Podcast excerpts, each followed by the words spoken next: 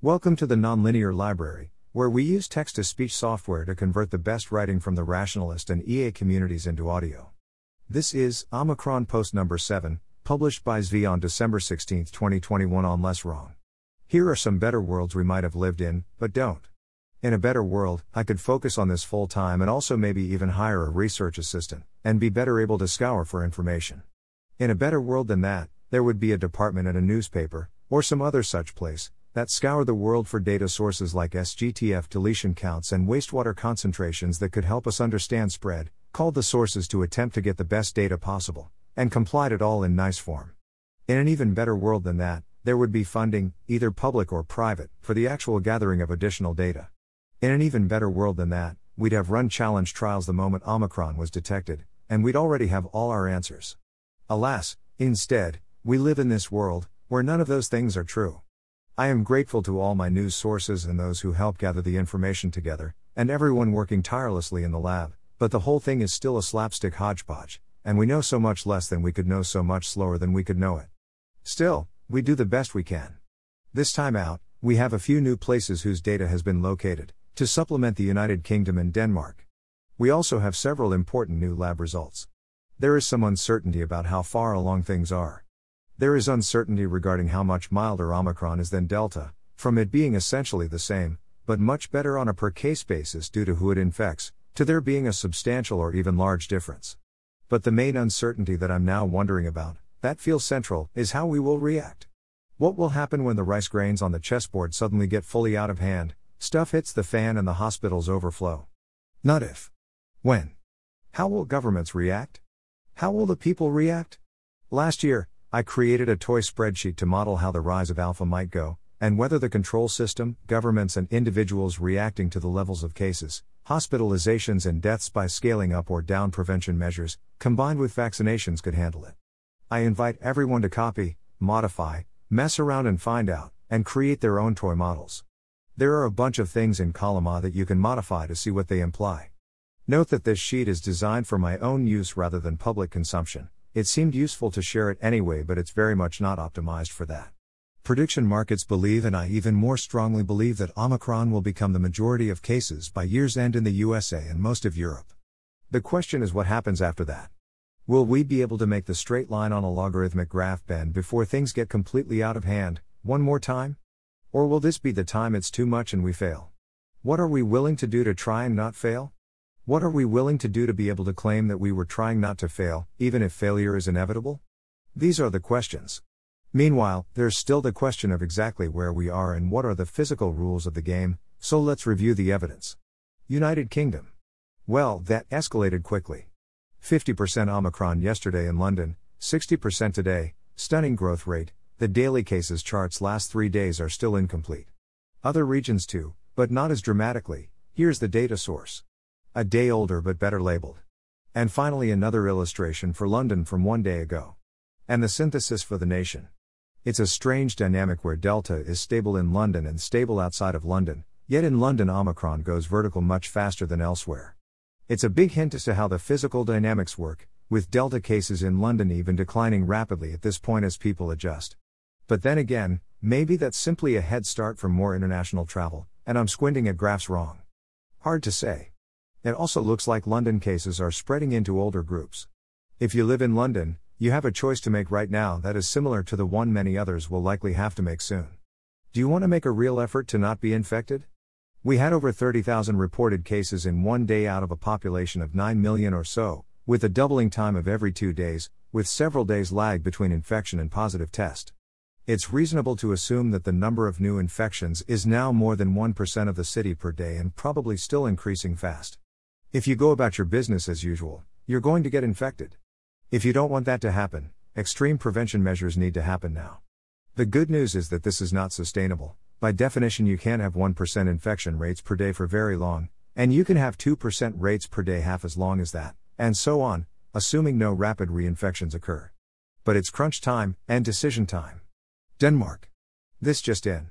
This is a good news style update, as I on average expected things to go faster than this.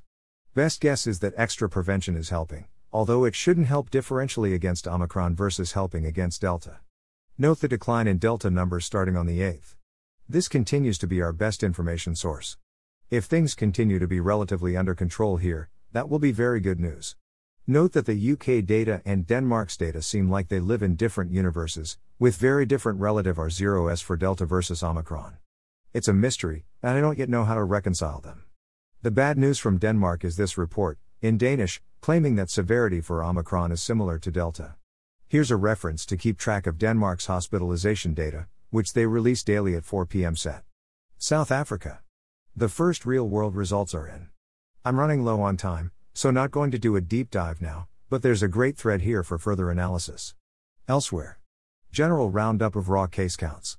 With time, better information sources are available in more places, so this is the roundup. To those who have been sharing sources in the comments, many thanks.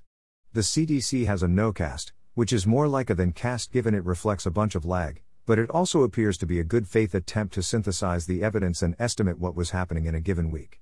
They have Omicron at 2.9% of infections already last week, after being only 0.4% the previous week, which is almost three doublings in seven days. Five days later, if trends continue, this predicts that we should already be at about 20% Omicron cases, because exponentials. Here's the word from Seattle. Here's the University of Washington dashboard. For future reference, things are still too small to show up there, but here's the SGTF graph. And here's the updated word. Here's the word from Yale. A doubling time of 3.8 days is actually super comforting and good news relative to other places. It can get way worse. How much worse? Here's the word from Ontario, and all I can say here is holy F, this is bad. That's R0 equals 7.7 when delta would be stable. How in the world? Given our other observations, I'd happily take the under on 80%, or on the 7.7 multiplier, but if they're even remotely close, then there are no more reservations about how these exponential curves always blunt themselves and no, the whole population won't actually get infected by the end of February. If these numbers are accurate, it's game over, man, game over. That doesn't mean there's nothing to be done, but it does mean you lose. Good day, sir. Let's try to do it with dignity and save as many people as we can. Here's an EU assessment of what's likely to come, without predicting how many cases this is. It has the takeover point a week or two into January, which seems increasingly overly optimistic. Kai gives a good thread summarizing the report. Here's their projection for deaths. This is not an especially pessimistic scenario. It could happen, but it's definitely nothing like the worst thing that could plausibly happen. An interesting speculation on how information sources will change as things evolve. Even in the most optimistic scenarios, we run out of tests and have to adjust to things like positivity rate to estimate number of cases. However, the idea that hospitalizations will provide an alternative data source seems even less hopeful. The number of people in the hospital, even in relatively good scenarios, is going to be more a measure of how many beds there are in the hospital for patients to use, rather than a measure of how many people need those beds. In the good scenarios, we manage to give everyone who sufficiently urgently and badly needs a bed a bad, but when we most need to know what's going on, this won't help us. Deaths will tell us, but that's a month in the rear view mirror, which is an eternity in context. We'll continue to get better data continuously everywhere for a while. Then, when testing is overwhelmed, we'll start to have to extrapolate. I still expect to better know where Omicron is at in a month than I do now, but we'll be solving a very different set of puzzles to figure that out. Here's the variant data from Switzerland, which should be a better data source over time. For now, maybe they're behind and maybe they're not measuring enough. Omicron is spreading in China. Given their vaccination situation and lack of prior infections, this could get ugly quickly. The techniques they used before likely won't work now, although we've been wrong about that before. Definitely one to watch, but not much to go on yet. The lab on vaccines. How effective are various vaccines against Omicron after various numbers of doses? We got some good data, paper. Here is a very good but long analysis thread of another study. Here's a link to the lab's thread. There's lots of very good diagrams. The lab on spread. We're starting to get more color on why Omicron is spreading so fast. It's not purely that it has escape properties. A lot more is going on. The graphs here are originally from the Balazs lab study and thread. Severity.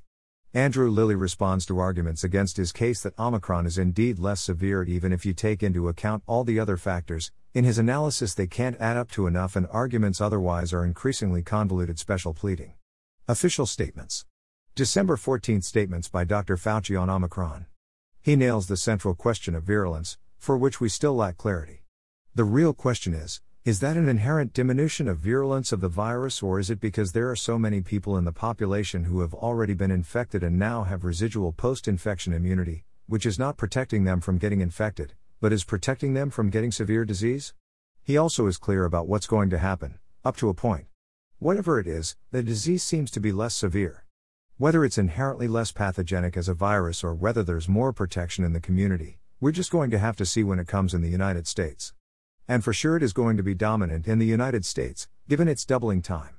What he isn't then quoted as saying is anything regarding what happens when it does become dominant. There's still pure denial about the size of the wave that is going to hit soon thereafter, and no attempt to prepare for it or reckon with the consequences. The correct answer could easily be to let it happen, but one still needs to be ready to do that. It's also worth noting that post changes even Fauci's is going to become dominant to a meaningless statement of what might happen, rather than an accurate statement of what will happen, by starting like this. What will happen next with the Omicron coronavirus variant? It might become the country's most dominant COVID 19 strain, according to Dr. Anthony Fauci. For some reason, this kind of thing is happening a lot with Fauci in particular, where reporters change his words in ways that importantly distort their meanings. I notice it because he's a simulacra level 2 player whose words are intended to convey meaning and whose position makes those meanings important, so I parse them carefully.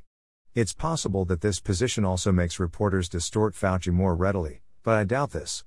It's much more likely that this is standard procedure and reporters will report you as having said whatever they feel like, even when the direct quote provided says something different. They don't believe words have meanings. That's one reason it's often better to have transcripts, like this one from an interview Fauci gave on December 8. That's a little old at this point, but there are several telling passages. First, the attitude towards family gatherings, where vaccination makes life possible and we are all called upon to police those around us. Well, yes, that is just the reality of the situation. I mean, one thing vaccinated people can feel comfortable, for example, let's take the holiday setting. You're with your family. You have grandparents and parents and children. When you get vaccinated and you have a vaccinated group and you are in an indoor setting, you can enjoy, as we have traditionally over the years, dinners and gatherings within the home with people who are vaccinated. And that's the reason why people should, if they invite people over their home, essentially ask and maybe require that people show evidence that they are vaccinated, or give their honest and good faith word that they have been vaccinated. Then there's the new information, which is how he's thinking about Omicron boosters. You ask about the regulatory requirements. You know, I don't want to step ahead of the FDA about what they would do, but I think in broad, contextual terms, if the level of protection with the boost against the original ancestral strain goes low enough, and whatever that cutoff point is, that'll be up to the FDA, whether that's below 50% or what have you. Then, it is likely we would need to at least look seriously at a variant specific boost. But I hope we don't need that. I hope we can continue to elevate the response by boosting with the original vaccine. I've been in a few conversations about how to get Omicron boosters working faster, perhaps fast enough to get to the vulnerable before the wave becomes a tsunami, and had debates over whether that was the right focus.